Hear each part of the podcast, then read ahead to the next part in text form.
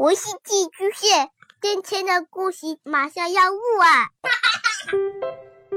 孩子的世界充满了色彩和欢乐，用有温度的声音讲你爱听的故事。白杨叔叔和大明的晚安故事。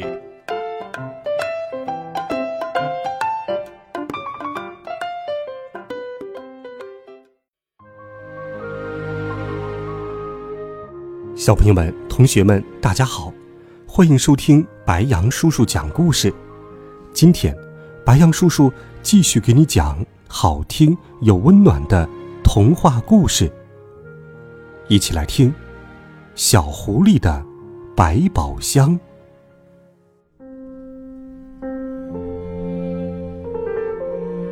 小狐狸喜欢散步，它每天早上。都要绕着森林大道走一圈儿。有一天，小狐狸散步的时候，在路边的草丛里看见了一颗闪光的白石子儿。小狐狸很高兴，把石子儿捡回家，放在窗台上的一个小箱子里。阳光照在窗台上，照着小箱子。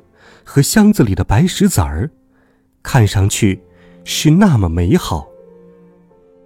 小狐狸想：我每天都要捡一样漂亮的小东西回来，放到箱子里，让它成为一个百宝箱。第二天，小狐狸的运气很好，捡到了一个漂亮的蝴蝶结。第三天，除了一个。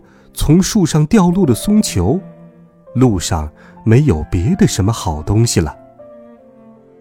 森林里的松球很多，以前小狐狸可从没捡过松球。不捡不知道，一捡吓一跳。小狐狸把松球捡起来，仔细一看，大吃一惊。原来，松球的样子很像宝塔呀。第四天，他捡到了一颗纽扣。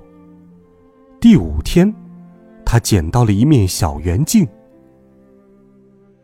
窗台上的小箱子渐渐装满了。阳光照在窗台上，箱子里的东西闪闪发亮。森林里的小动物们觉得很奇怪，纷纷跑来打听：“小狐狸，你的窗台上？”放着什么宝贝？能让我们看一看吗？那是我的百宝箱。小狐狸骄傲地说：“欢迎你们都来参观。”小动物们围着百宝箱，左瞧瞧，右看看。松鼠小姐惊叫起来：“哎呀，这是我的蝴蝶结！哇哇，这是我外套上的纽扣呀！”我找了好久都没有找到，小狗说：“我的小圆镜子，我的小圆镜子。”白兔太太说：“松鼠拿走了蝴蝶结，小狗拿走了纽扣，白兔太太拿走了小圆镜子。”他们对小狐狸说：“小狐狸，你的百宝箱真好，我们丢失的东西都能找到。”听说小狐狸有一个百宝箱，丢失的东西都能在箱子里找到。一百只小蚂蚁也赶来了。他们说：“小狐狸，我们的家昨天被雨水冲走了，我们想到你的百宝箱里找找我们的家。”小狐狸让一百只小蚂蚁爬上窗台，到百宝箱里去找。百宝箱里只有一个松球，一颗石子儿，没有一百只小蚂蚁的家。一百只小蚂蚁哭了，哼，我们没有家了。小狐狸把松球送给一百只小蚂蚁，说：“你们用这个松球做家吧，里面有很多的房间呢。”小狐狸。把松球放到大树下，一百只小蚂蚁高高兴兴地住了进去。现在，小狐狸的百宝箱里只剩下那颗闪光的白石子儿了。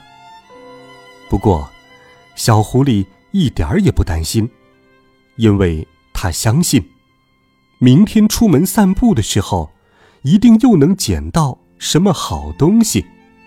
要不了多久，百宝箱里又会满满的，又会在阳光下闪闪发光了。好了，孩子们，小狐狸是一个热心助人的孩子。